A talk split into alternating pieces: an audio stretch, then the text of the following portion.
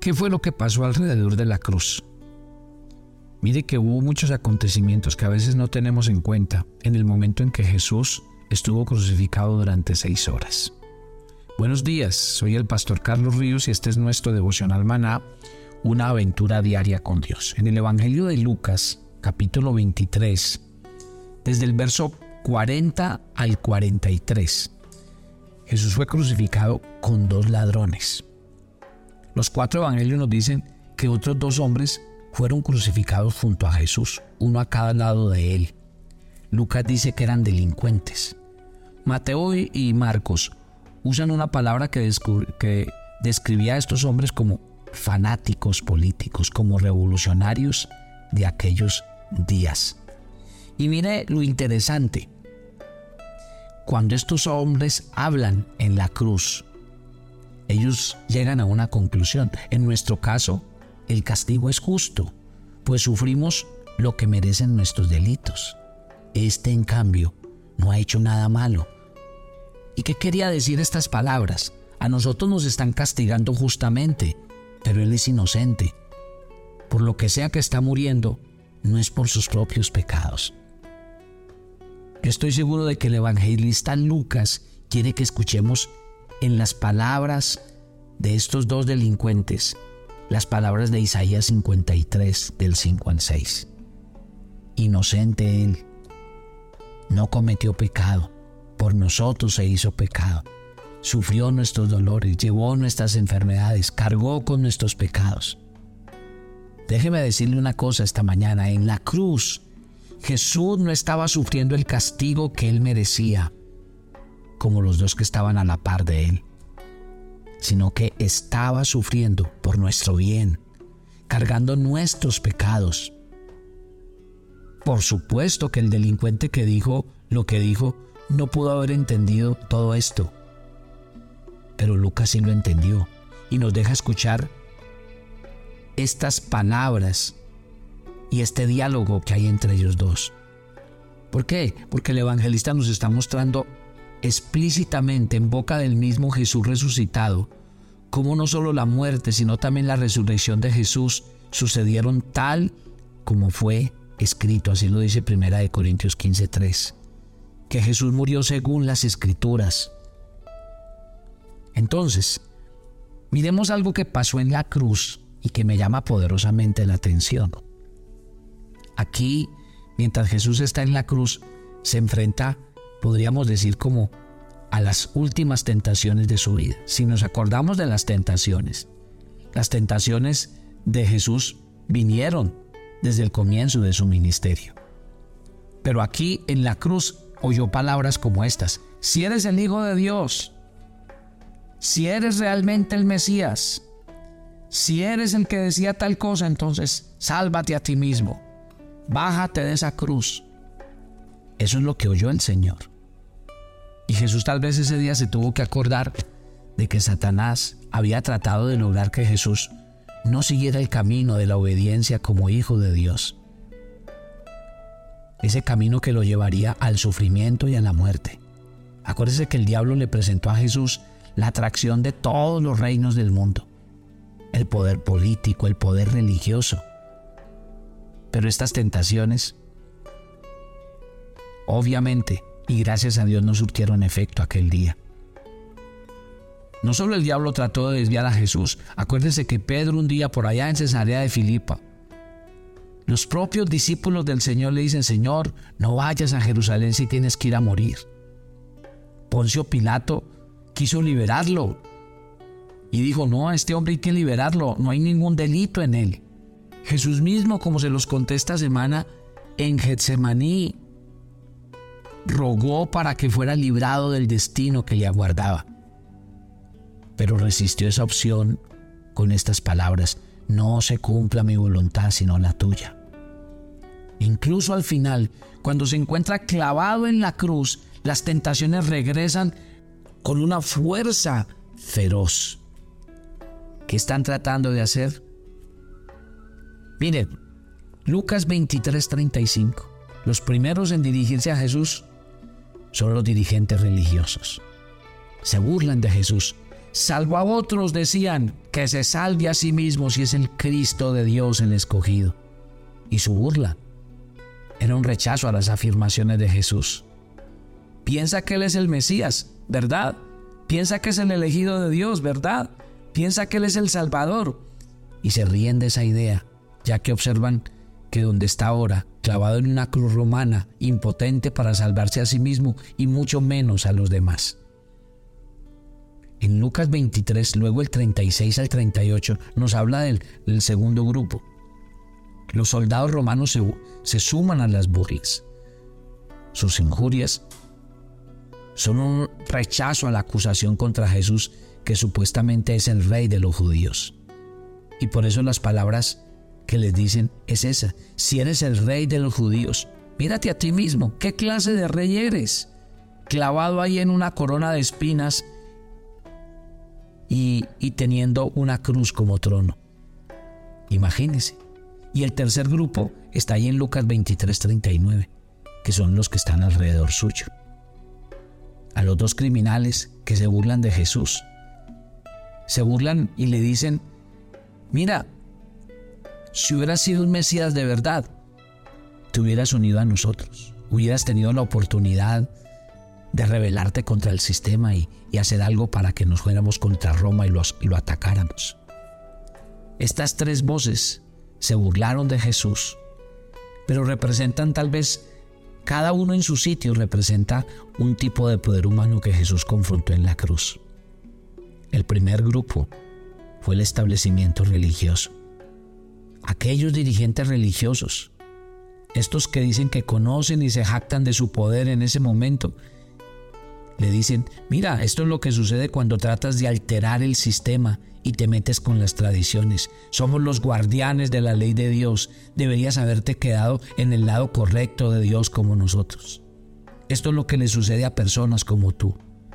La religión puede ser y sigue siendo una forma terrible de desviar a la gente del camino de Dios. El segundo grupo es el poder militar. Y efectivamente, aquellos soldados romanos le dicen, mira, esto es lo que sucede a la gente que se levanta contra el sistema. Los terminamos crucificando, no se metan con nosotros. La manera en que Roma gobernaba el mundo era aplastando a sus enemigos. Y en tercer lugar, pues es el sistema eh, de violencia de extremismo religioso. Dos delincuentes, probablemente eran asesinos, asaltantes. Y ellos le dicen a Jesús, si hubieras aprovechado el momento, si hubieras utilizado el sistema humano para derrocar a Roma. Pero así es, mi querida familia. La respuesta es que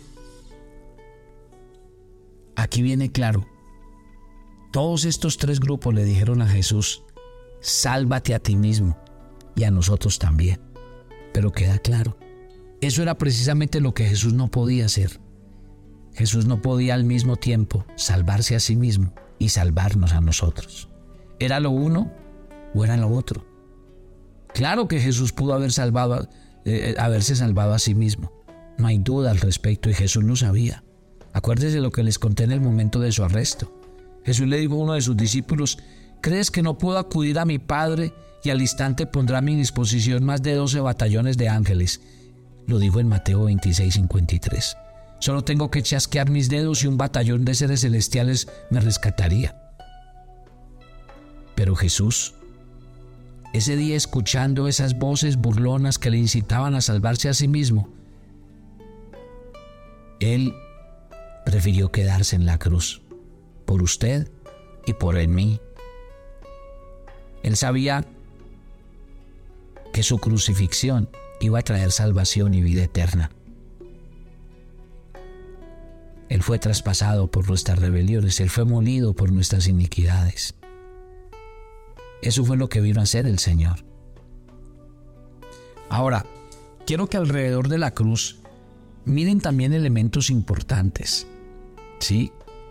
¿Qué pasó y qué sucedió el día de la cruz?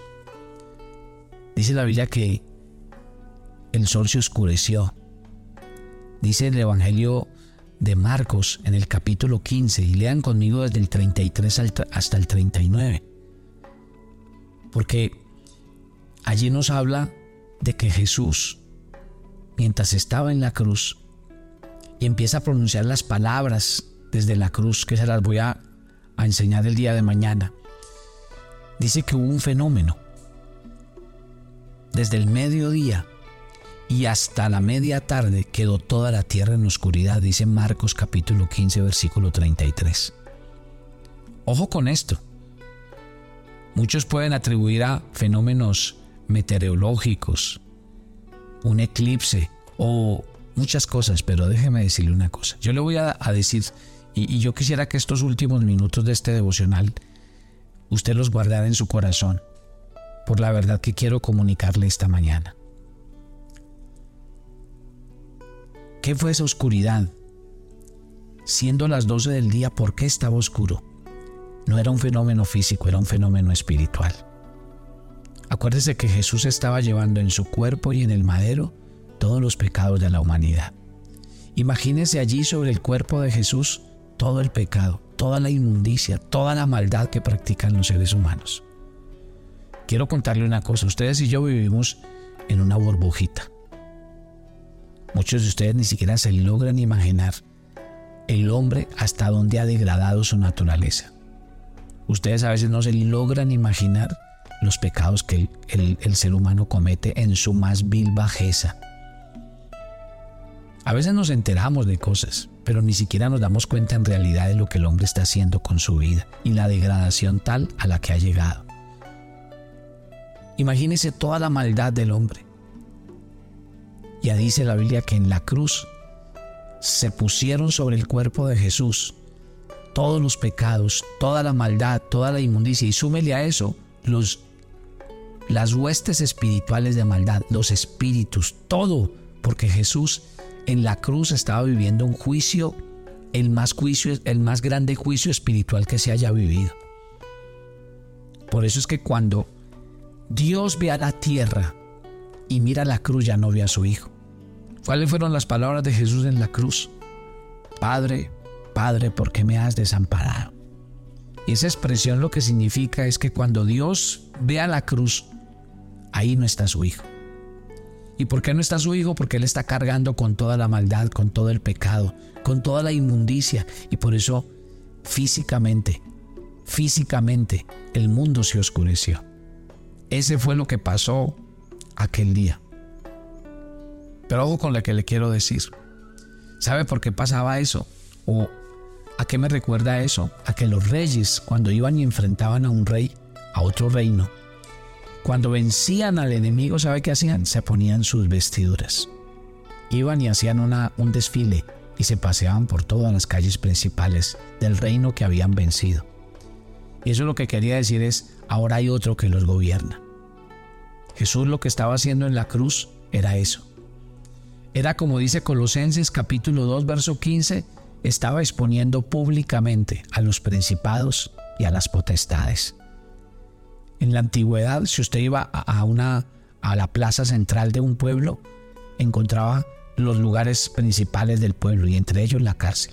Y si usted pasaba por la cárcel, era visible. Adentro estaban los presos y afuera usted encontraba el prontuario, lo que el preso había hecho. Julano de tal, violador, asesino, Julano de tal, eh, hizo esto, hizo aquello, era el prontuario, se exponía públicamente cuál era el delito y la condena, y ahí adentro estaba el preso. Jesús lo que hizo ese día fue exponer públicamente la maldad, el pecado, los principados y las potestades pero ¿sabe qué pasaba cuando un reo cumplía la pena? El, el juez colocaba un sello y decía pagado y se le daba la libertad. Jesús lo que estaba haciendo en la cruz aquel día era liberando al ser humano de su prontuario, del acta de pecados que había contra nosotros, que nos halló culpables y que nos destinaba una muerte eterna sin Dios, condenación. Pero miren esta hermosa verdad para que oremos. Colosenses capítulo 3 versículo 3 dice nuestra vida está escondida con Cristo en Dios. ¿Y sabe qué quiere decir entonces? Que el día que Dios miró a la cruz, volteó su rostro porque no vio a su hijo. Pero cuando hoy Dios nos ve a nosotros, ya no nos ve a nosotros, sino a Cristo viviendo en nosotros. Porque nuestra vida está escondida en Él. Padre, gracias. Gracias. A ti te dijeron que te bajaras de esa cruz. Te dijeron que te salvaras a ti mismo. Pero siempre entendiste que no se trataba de salvarte a ti mismo, sino salvarnos a nosotros. Cargaste sobre tu cuerpo la inmundicia, el pecado y la maldad. Por eso ningún ser humano hoy está destinado a seguir viviendo igual. Si usted hace esta oración conmigo esta mañana, dígale a Dios que usted no quiere seguir cargando su pecado ni su maldad. Dígale a Dios esta mañana, yo te entrego mis pecados, porque tú los expusiste públicamente en la cruz y venciste para darme una vida nueva y para que yo fuera una criatura nueva en Cristo Jesús. Gracias por este día. Te entregamos nuestras vidas, nuestras familias, nuestro salud, nuestro trabajo. Ve delante de nosotros y guárdanos en Cristo Jesús. Amén. Y amén. Y yo los espero mañana para que sigamos con esta interesante historia. Bendiciones para todos.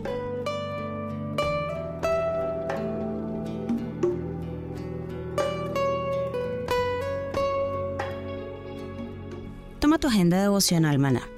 Hoy es el día 108 en nuestra agenda y el pasaje sugerido para la lectura en tu devocional personal el día de hoy es 2 de Tesalonicenses 3 del 16 al 18.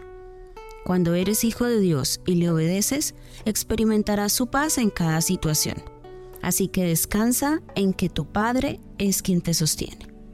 Te invitamos ahora a que respondas las preguntas que encuentras en tu agenda que te llevarán a conocer cada vez más a Dios y crecer en tu vida espiritual. Y para confirmar tus respuestas, visita nuestra cuenta de Facebook Devocional o nuestra página web devocionalmaná.com.